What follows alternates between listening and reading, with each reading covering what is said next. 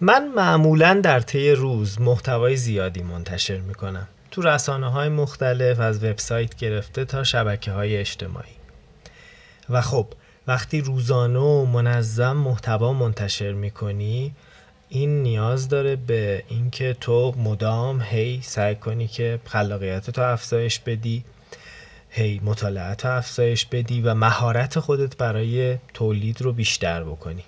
ضمن اینکه محتوای آموزشی تولیدش خیلی سخت تره و بیشتر چیزهایی که من منتشر می‌کنم محتوای آموزشیه.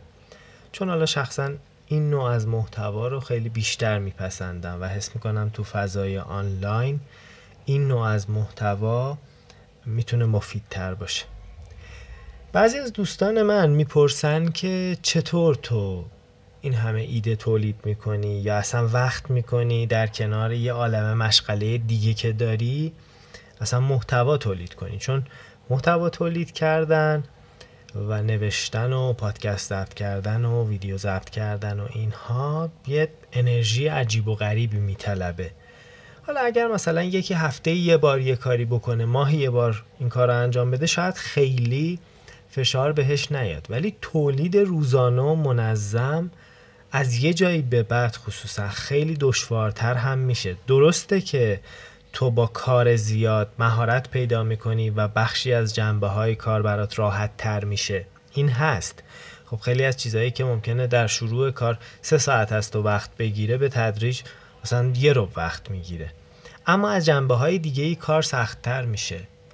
خب ایده ها طبیعتا خرج میشن و تو مجبور میشی که چیزهای تازه پیدا بکنی. از طرف دیگه حساسیتت هم بیشتر میشه رو کیفیت حساستر میشی. یکی از راهکارهای من برای تولید مداوم ایده این چیزیه که الان می‌خوام برای شما بگم.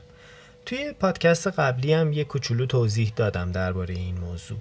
من یه فایل ورد باز دارم همیشه توی کامپیوترم و کامپیوتر منم همیشه روشنه. که توی اون یادداشت‌های روزانه می نویسم این یادداشت‌ها از هم تفکیک میشن. یعنی چه جوری؟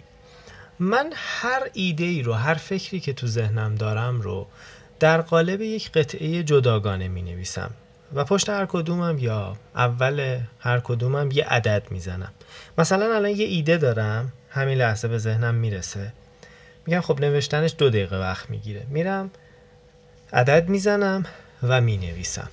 مثلا الان عددی که هست قطعه جدیدی که نوشته میشه قطعه 434 فرض کنید. خب؟ این یه حس خوبی به من میده که مدام داره این قطعه ها نوشته میشه و رو هم دیگه جمع میشه. دیدن عدده خیلی حس پیروزی میده به آدم. یا حس می‌کنی اینا کنار هم داره جمع میشه تا اینکه مثلا اینا رو خیلی پراکنده بنویسی. حالا این قطعه ها چی هن؟ همونطور که تو پادکست قبلی گفتم من تو این قطعه ها با نهایت آزادی عمل می‌کنم. هرچی به ذهنم برسه طرحی باشه نمی‌دونم حکایتی باشه خاطره ای باشه هرچی.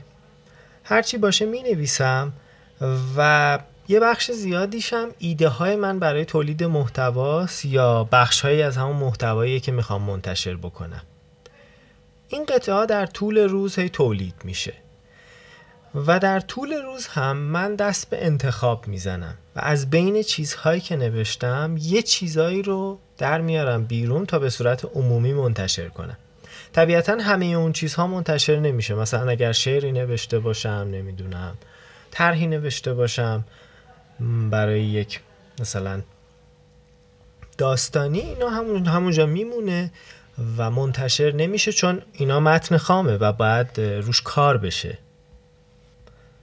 منتها خب اون بخش هایی که قابلیت انتشار داره رو من انتخاب می‌کنم یا همون قطعه رو همون جوری که هست منتشر می‌کنم که معمولا اتفاق پیش نمیاد نیاز به بازنویسی داره یا نه اصلا قطعه در یک قالب دیگه ای اجرا میشه و منتشر میشه. مثلا پادکستش می‌کنم یا یه live می‌ذارم در قالب live ارائه می‌کنم.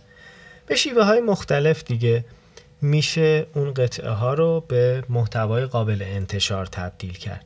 این خیلی به من کمک می‌کنه. یه دلیل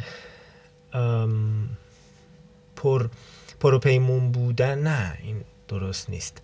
بهتره بگم. یه دلیل این که این قطعه ها به من کمک می‌کنن اینه که من در تمام لحظات شبانه روز خب سعی می‌کنم برم سراغ سیستم و اگر چیزی به ذهنم رسیده به سرعت ثبت بکنم. اینجوری نیست که بگم مثلا من رأس یه ساعت مشخصی میرم شروع می‌کنم تا یه ساعت می‌نویسم و تمام.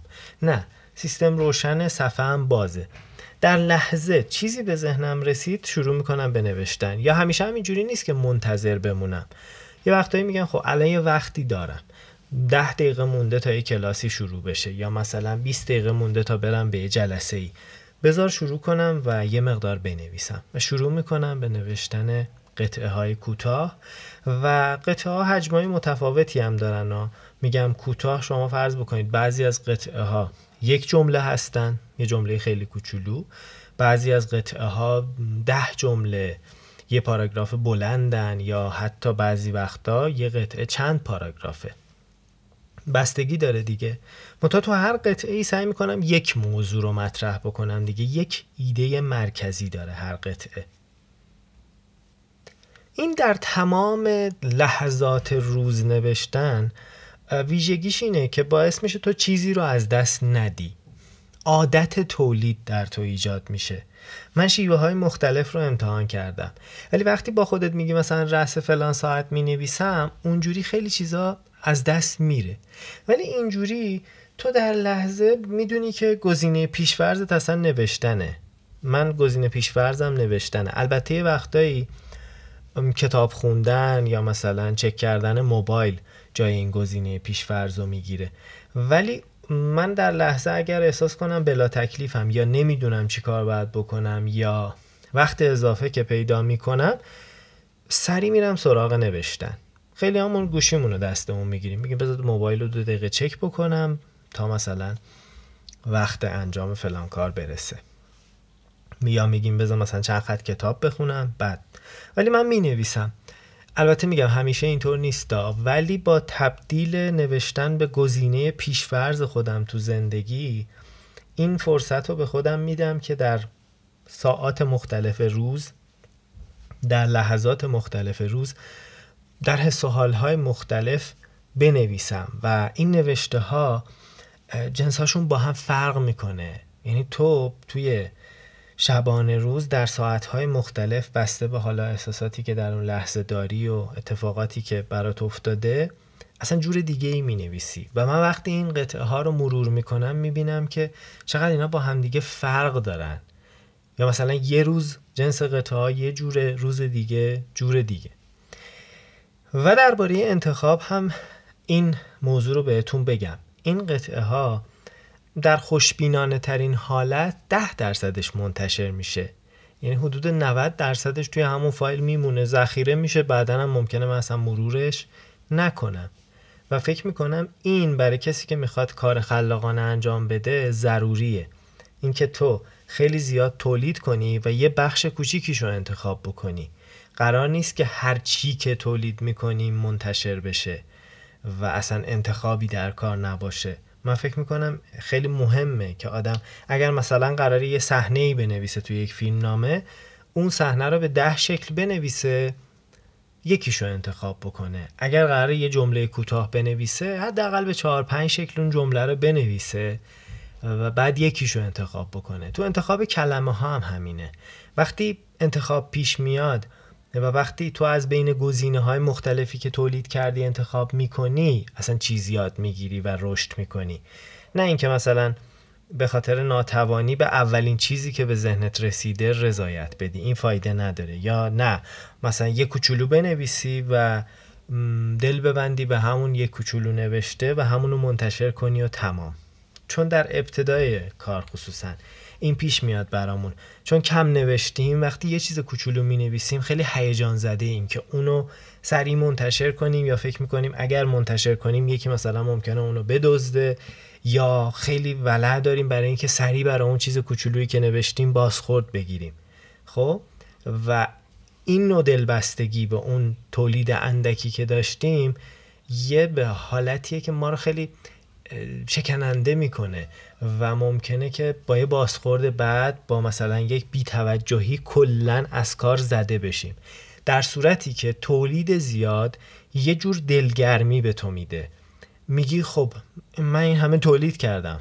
کماکانم در حال تولیدم. یا اون متن رو ولش کن. من ده برابر اون متن بعدش نوشتم. اینجا اعتماد به نفس تو برای کار خلاقانه میره بالا. پس ما بهتر اعتماد به نفس رو از کمیت کارمون بگیریم تا اینکه منتظر باشیم یکی تاییدمون بکنه و بعد بریم کار رو ادامه بدیم. ما بعد اصلا انقدر زیاد تولید بکنیم که یادمون بره خیلی از نوشته هامون ما بعضی از چیزهایی که مثلا ماها قبل نوشته هم می‌خونم بعضی وقتا خودم تعجب می‌کنم. میگم ای ببین چه مثلا این با مزه است چرا این این شکلیه؟ ایراد می‌گیرم نقطه قوتاشو می‌بینم ولی فاصله می‌بینم خیلی زیاد شده. چرا؟ چون تولید زیاده. یه چیز کوچولو ننوشتم که حالا کنار اون بمونم هی با اون خودم رو سرگرم کنم هی به اون فکر کنم ببینم چه اتفاقی براش افتاده. اینم از این. اما بریم سراغ یه کتاب. راجع به کتاب صحبت بکنیم. یه کتاب خیلی خوب چون من از گاهی از کتابایی که می‌خونم براتون میگم.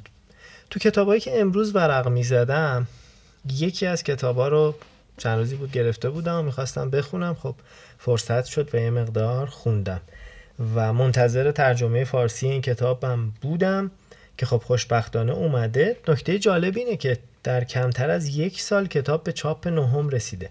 کتاب پیاده روی و سکوت در زمانه هیاهو. ارلینگ کاگه با ترجمه شادی نیک رفعت نشر گمان. این دو تا کتابه. یعنی دو تا کتاب رو مترجم ترجمه کرده و جفتش کنار هم ترجمه شده. وگرنه نسخه اصلی کتاب ها یعنی پیاده روی و کتاب سکوت در زمانه هیاهو جدا از همه. ولی خب اینم خیلی خوبه دیگه. حالا دو تا کتاب یک نویسنده که یک روح مشترکم دارن کنار هم اومده. من با اون کتاب پیاده روی شروع کردم که تو بخش دوم این کتاب اومده. چون شیفته پیاده روی هم و خیلی خوشم اومد از نگاه نویسنده به پیاده روی. می‌دونستم راجع به این کتاب ها یه کوچولو خونده بودم ولی خب اصل متن که خوندم یه جورایی حیرت زده هم شدم. چون دیدم چقدر نویسنده عمیق به موضوع پیاده روی نگاه کرده. حالا نکته ای که می‌خوام برای شما بگم اینه که ما از این نوع کتاب ها چی یاد می‌گیریم؟ ما یاد می‌گیریم که میشه یک موضوعی رو یک مفهومی رو یک چیزی رو انقدر عمیق دید که این نگاه عمقی یه جوری خلق زیبایی بکنه که آدم ها رفتارشون رو یا نگاهشون به اون موضوع رو بعد از خوندن متن ما تغییر بدن. اینجا نویسنده پیاده روی رو انقدر زیبا دیده انقدر از تجربه های خودش خوب گفته که من فکر می‌کنم محاله. کسی که این کتاب می‌خونه بعد از خوندن کتاب از پیاده روی دور بیفته یا پیاده روی صرفا براش یه کار عادی باشه. این خیلی زیباست. این شیوه گسترش دادن متن این شیوه مفهوم پردازی این شیوه نگاه کردن به یک موضوع بسیار آموزنده است و برای دوستانی که دوست دارن نویسندگی غیر داستانی رو جدی دنبال بکنن من خوندن این کتاب رو پیشنهاد میدم که ترجمه خوبی داره. یعنی فارسی مترجم رو من دوست دارم و لذت بردم. این توی ترجمه ها زیاد نیست. خصوصا تو کتاب های غیر داستانیمون ما ترجمه خوب زیاد نمی‌بینیم. البته کم نیستن نمونه های درخشان. ولی خب خیلی از کارها هم ضعیفن. ولی من از ترجمه این کتاب خیلی خوشم اومد و فارسی مترجم رو دوست داشتم. اینم از کتاب پیاده روی و سکوت در زمانه هیاهو ارلینگ کاگه نشر گمان. امیدوارم که شاد و برقرار باشید.